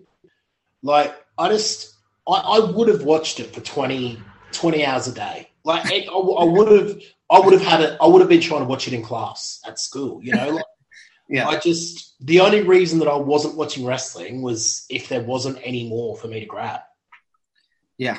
Yeah. I, I just wonder if there's like there must be kids who like parents must be so bang on it, I guess, to stop. I don't know. But there must just be kids out there who just have access to this and just watch it. Yeah, yeah. Like, um, yeah, but like, I've definitely stopped watching as much wrestling as I was two years ago. Like, I was mad into New Japan two years ago, culminating with Royal Quest, I'd say. Um, yeah, where like I would watch even their like Road to shows and stuff, and I just don't watch New Japan anymore. That yeah. Well, it, you know what? It, it let me go question two here because it it sort of segues in. I was actually going to ask about like how does and and this is particularly to do with like your lovely wife. Like how how does real day to day life work when you do consume so much wrestling? Like what what is like? Are you watching this at midnight after the missus goes to bed? Like yeah, so, so my day to day life is I'll, I'll, similar to you. I wake up super early. yeah, we sometimes wake up at 5 a.m. and, and see each other online and talk and, and talk graps. every now and then. um, so I get up early, um, sort myself out, and I start like work quite early because I like to kind of get my working day in order. Um, then I'll do my I'll do my like working day up, up until 6 p.m. Um, I'll have my twi- my like Twitter on for wrestling should be fun stuff. I'll try and post like two posts a day um, in the afternoon, and then just like if there's anything that pops up, I'll respond to that. Um, then Hannah comes home from her work, and we hang out, and then she goes to bed at like eleven, and we watch something into, on something on like Netflix or or something like that, and she tends to just fall asleep, and that's when I just crack on with whatever I need to, to watch from that that previous night, or the, or like, yeah, that's like that's pretty much So you just like, but honest, this is just you saying you don't sleep. pretty much yeah. and then and then Friday night comes, and I just conk out. Yeah. No, mate, fair, fair play. Saves your money at the pub, isn't it? um, yeah, no, that's that. It's it, it's something that interests me, probably maybe even more than the listener, just because like um, I, it's not a new relationship, but I, I've only really moved in full time with my girlfriend in the last year, and I just know it's like even, and I I probably don't have the same drive to watch as much wrestling as I once did, but even like when I was just living on my own, I just put it on all the time because it even when I wasn't watching it, I just had it on. Yeah, Whereas now, now it's fucking MasterChef. You know. yeah, I know that you said like um that a lot of times you just have it on in the background you, and you just kind of look up every now and again when something sounds like it's Yeah. Yeah. And I'm sure that's part of what you're saying before about the comfort of, you know, it's just like an old, an old friend. I don't, nothing's going to shock me. It doesn't matter. I know that there's nothing scary going to pop out really, like, you know, um, but yeah, it's, it just interests me because I, yeah, like, but I got to, the, the answer to the question is you just don't sleep, which is fair. yeah Like, um, actually a big part of that is um I remember talking to the guy that runs wrestling memes. I don't know if you've if you've seen that. Um, oh, mate, I've seen, there's a lot of, a lot of similar ones I may have or I may not have. Okay, right. Um, well, he's well, he's got like I think he's got like hundred thousand followers or something. Yeah. Um, he started four or five years previous to what to what we did. Um, and I remember talking to him um, because because he was on a botchamania, and then that that like that like following week, um, I just saw him in the progress queue. Um, back in the day when I was a, a progress queue anchor by myself. Yeah, that's that's mate. I, I'm not going to put down people that queue, but get to the fucking pub, mate. um, so yeah, just got started, talk, started talking to him, and he was saying that actually his most captive audience, even though he's from the UK, is when Raw and SmackDown are, are on live, and then just to be active online, posting up kind of reactive stuff to what's happening. And I tried it one night when I think it was during the summer when it didn't really matter that I was out, and I was like, bloody hell, like we're getting so many more likes and retweets now than I do if I post it at like 2 p.m. UK time. Um, so that's like that's I guess that's a slight negative in, in terms of being so keen to try and get wrestling should be fun, bigger and better. Um, but I'm happy to, to do it, and it's not like I'm not enjoying watching the wrestling. So Yeah.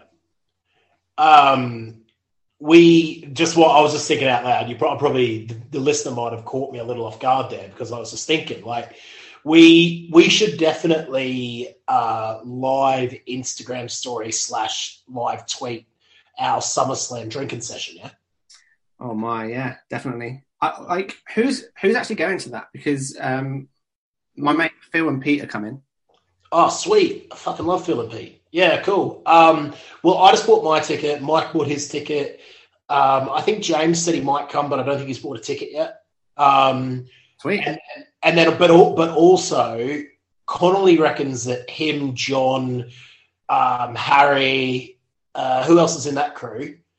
They that, like th- those guys have. They Matt thinks they've definitely got tickets to a SummerSlam party, and he thinks it's the same one.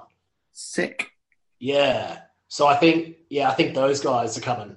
The the GYV boys, isn't it? yeah, the GYV boys. man. So yeah, so so like how we were saying about how the Instagram feed has struggled from just not showing off what, what we're about. Definitely, um, definitely, if that's if that is the case, then yeah, definitely, man.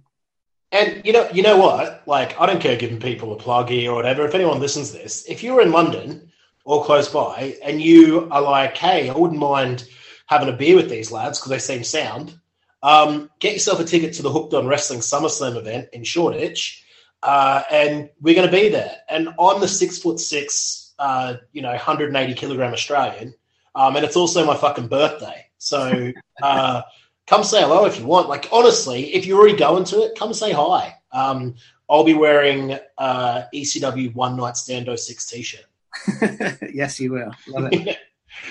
um, yeah, cool, mate. How many questions have we done here? That's oh, mate, that's only two. Right, uh, let's get into this. This is not the mix a minute. Um, right, question three. Uh, question three is a double barrel. Uh, so favorite matches, right? We'll just do. You you, can, you you don't have to just pick one if you don't want to, right? But when I say favorite uh, live match you've been to, what comes to your mind? Um, for all the right reasons, um, Scurll, Ospreay, Ring of Honor. Yeah, me too. Fuck, that was good. Um, sorry, I didn't mean to cut you off. Do you have anything more you want to say about it? No, it was just um, it just felt like Ring of Honor, a company that I know very little about, but hold massive like respect for for being the promotion that was seen as you know the basically what basically what NXT became and and and AEW is now the kind of hot promotion that had all the best wrestlers. They came to our city. They put on our guys in a championship match, and they blew everyone else on that card away. And that was a good card. Like it just felt special. It just felt like everyone in in that crowd knew exactly what, what like what was happening here. Like British wrestling was being like unfurled to the world, pre- pretty much during that match. Yeah, and they absolutely knocked it out of the park. They had an, just an incredible match. And also, Um, um, as great as the wrestling was, and I was very much invested, I kept on looking over to the commentary table, and Kevin Kelly and Nigel McGuinness were both just stood up, like for, for, for all of it, just losing their minds, like just like all, like all the fans were, and, and that was really cool. Yeah, yeah, it was. It, yeah, me too. Me too. What a match. Um, second part of the question is, what about? Uh, do you have any favorite a favorite match or favorite matches that come to your mind about just wrestling all time that maybe you weren't there for, or? Um, that D'Lo Brown Val Venis match was good. um, um, oh mate, there's so many, isn't there? Um, I I can't really give you one that, that like that like that is my match. Um, off the top of my head, I absolutely adore um, Bret Hart versus Diesel from from Survivor Series '95. I absolutely love that match, and I, and I think that Diesel's fucking shit. But in that match, in that match, he's amazing because of Bret, and yeah, just amazing. it's all that's almost like I guess not to put words in your mouth, but it's almost like that's your guy getting a good match out of someone who it's almost it almost like that's the sort of match that you would show to someone who's not a Bret fan to prove that Bret's the guy, right? Yeah, absolutely. Yeah, it's it's a masterpiece. Yeah, um, yeah, brilliant, outstanding stuff. Uh, mate, question four then. Um, I wanted to ask about the Twitter. You spoke a bit about the Twitter and stuff behind it. You spoke a little bit about like how there's often a lot of negative stuff.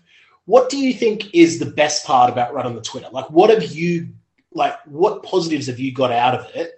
Like since starting it? Um, well, the reason that, that I actually started the Twitter because because we started the Twitter previous to the Instagram and the website, um, was because I was just sick and tired of reading negative stuff about wrestling, and I, I like. I'm sure that, that the listeners can hear that I absolutely love wrestling, and just just like hearing it, like hearing wrestling fans talk down about wrestling, it's just like, oh mate, just like you, like this is a really great tool to kind of like be quite a positive place, but like all the other kind of communities, it gets bogged down in bullshit. And I was like, well, if no one else is going to do it, I'll like I'll just do it. And yeah, that like that was the reason that I started it. And the best thing about it now is that we get nice responses to, to things that a lot of times people are shitting on, and then we'll try and find an angle where actually this is a good thing because of this, and then people will will like respond in a positive way, and that's really great to to like be part of to try and turn something negative into a positive. Secondly, the best thing about it is, like for example, I think I put it in the in the group. I might have just put it into to, to, one person. Apologies if I did and you, I, and you've not seen it, but like other wrestling accounts putting in tweets that say like tag your favorite wrestling profile and then we get tagged in it. Like that is amazing. Like there's so many out there. Yeah, and for someone to actively say of all the wrestling things that are out there including ones that put, put a lot of money into it um, and ours is all run for free like for, for, for like someone to, to say wrestling should be fun is my favorite profile like that's that's amazing that's that's really really cool Um, I, I've got a favorite thing about the wrestling should be fun Twitter, but I I hope it doesn't ruin like your next answer for the next question. But I'm going to do it anyway. My favorite thing ever about the wrestling should be fun Twitter was when we went to that WWE. Um, what was it called? Like like their their BT Sport launch, and when I met Stephanie McMahon and I said, "Hey, my name's Dom. I'm from WrestlingShouldBeFun.com." I didn't know that. That's amazing. Yeah, and and she and she goes, she looks me straight in the eye, and she goes, "Love to meet you. Thank you so much for being here." Oh, she's an absolute sweetheart, wasn't she? mate, she is the absolute best. Anyway, like uh, if that's your answer for the next question, I apologise. Um, but question five: um, What are what are some of your favourite wrestling should be fun live memories? Like not about the wrestling. Like what are some of the cool things that you remember? Like Um, I think my like the like like the memory that I love probably the most is the time that Axel Dieter Jr. did his last show oh fuck yeah, and uh, came into the crowd to like say thank you to everyone. He still just finished his match. He's pouring with sweat, and we basically were just like saying to him how happy we are that he's that he's got his contract with the WWE, and Yeah. like saying like just saying all the nice things to him, which were all true. Of like, you earned it. You're amazing. You're gonna smash it. And he just kind of looked at us and like he could have easily just said thanks and brushed past us, but he kind of clenched us all, even though Yeah. we were like with four beers, and we all just kind of jumped up and down like we were like like we just won a cup final, and it felt like we were part of his victory, and he, and he must have felt like these fans are part of the reason that I got the, the contract that I got, and it was just like a really amazing moment where like it proves that you know BritWres can make people's lives better. Like it's amazing. yeah. I I remember that exact moment, looking in his eye. And by the way, this is um Marcel Barthel. If anyone Oh, sorry, yes, yeah, Yeah, yeah. If anyone doesn't know that, like, and I, yeah, just looking in his eye, and you're exactly right. It was like, it was like, it, this is the dumbest thing I'm ever going to say out loud, and people will rip on me for it. But it was like we were his family. Like, it was like, he ran out into the fans, and he he grabbed us. You know, it was like, like we were like, oh, you know, thank you, well done, go well, and he was like, no, fucking thank you. You know, yeah, that was incredible. yeah. So like, yeah, like that's yeah, that's that's probably the moment that kind of I like I like I cherish a lot. Um, meeting all the wrestlers is really really cool, and like I know that you do it more than a lot of other people do it.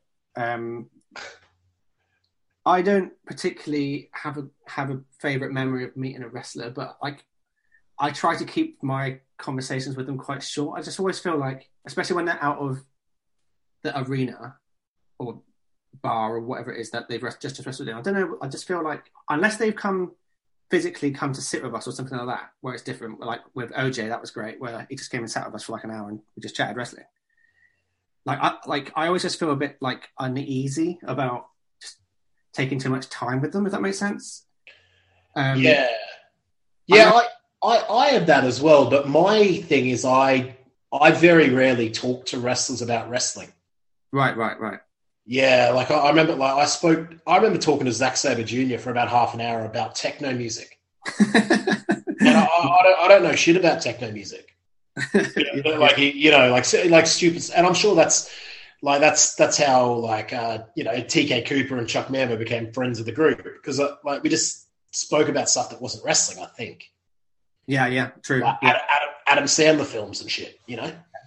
Yeah, and that's amazing. Like, yeah, and obviously, I and obviously I completely get that um, when you blur the lines between fandom and wrestlers, that's where the danger a little bit happens with what's with with, with the stuff that that unfurled that that did, and fortunately, we we don't have any stories, any any negative stories apart from I know that you that you've met a few people that you felt were were a little bit of a douche, but like Yeah, but that, Like- that, that happens that happens in any walk of life, mate. yeah exactly exactly but like but like some of the memories that, that like you like like like we do have with them is, are are absolutely brilliant like playing ping pong with Shane Taylor and Yeah.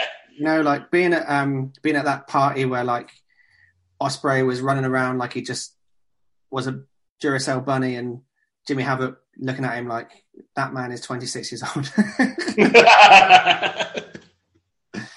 you know, like yeah, like it was a bubble, and that was part of the problem with with with BritWres. Like maybe they let the fans in too much, and I know that the likes of Fight Club Pro were particularly guilty of that, and obviously stuff happened that was very unfortunate.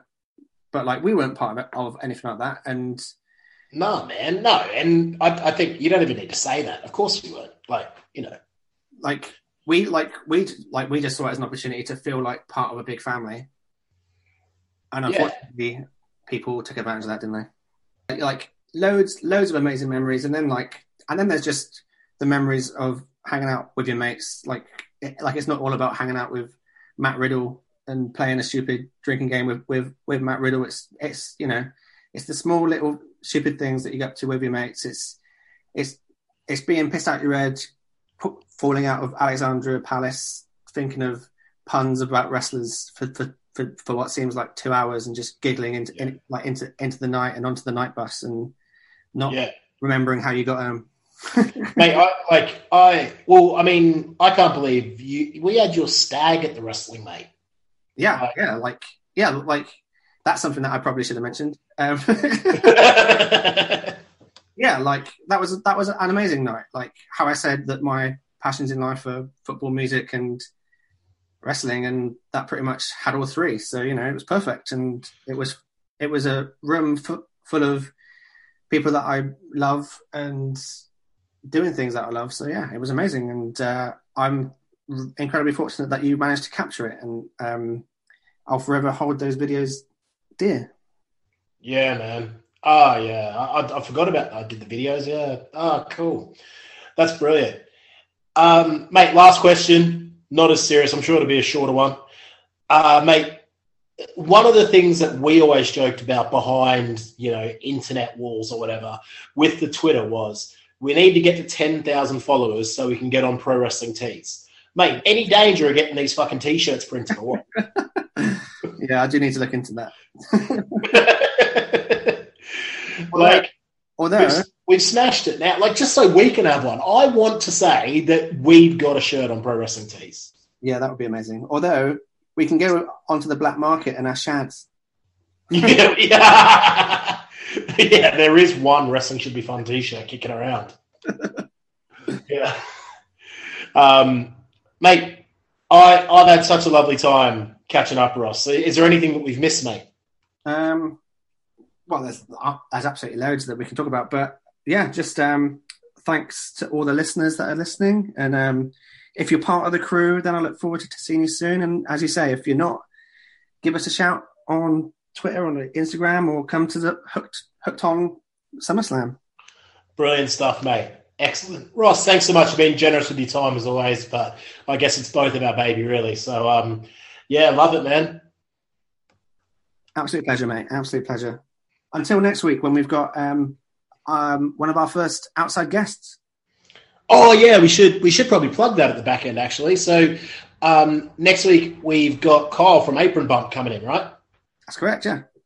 Yeah, brilliant stuff. So we'll, we'll and we'll have him for the whole show. So and all the regular segments are back next week. Call up sheet, uh, uh, what the nerds are watching, roundtable, and book Booker Bingo. All of them are back.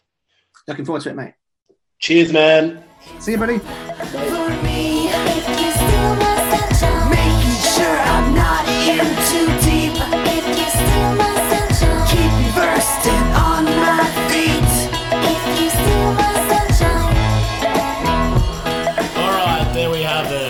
Boss Casey, live in living colour, uh, long form interview here. I hope you enjoyed that half as much as I did because you would have had a cracking hour or so. Um, I love talking to Ross. Uh, Ross, thanks again for your time, man. And just, I goes without saying, thanks for everything you do here on Wrestling Should Be Fun. Uh, the creator, and he runs the Twitter and he organises all of us other hopeless nerds every single week to get this podcast up and going and everything else, the Instagram and all that sort of stuff. So, cheers, Ross. But most importantly, as always, thank you to you for listening, dear listener. We'll be back next week. Until then, rate, review, subscribe, hit us up on social media. But most importantly, drink lots of water, look after your mates. Wrestling should be fun, should be fun. Wrestling should be fun. Wrestling should be fun, should be fun. Wrestling should be fun.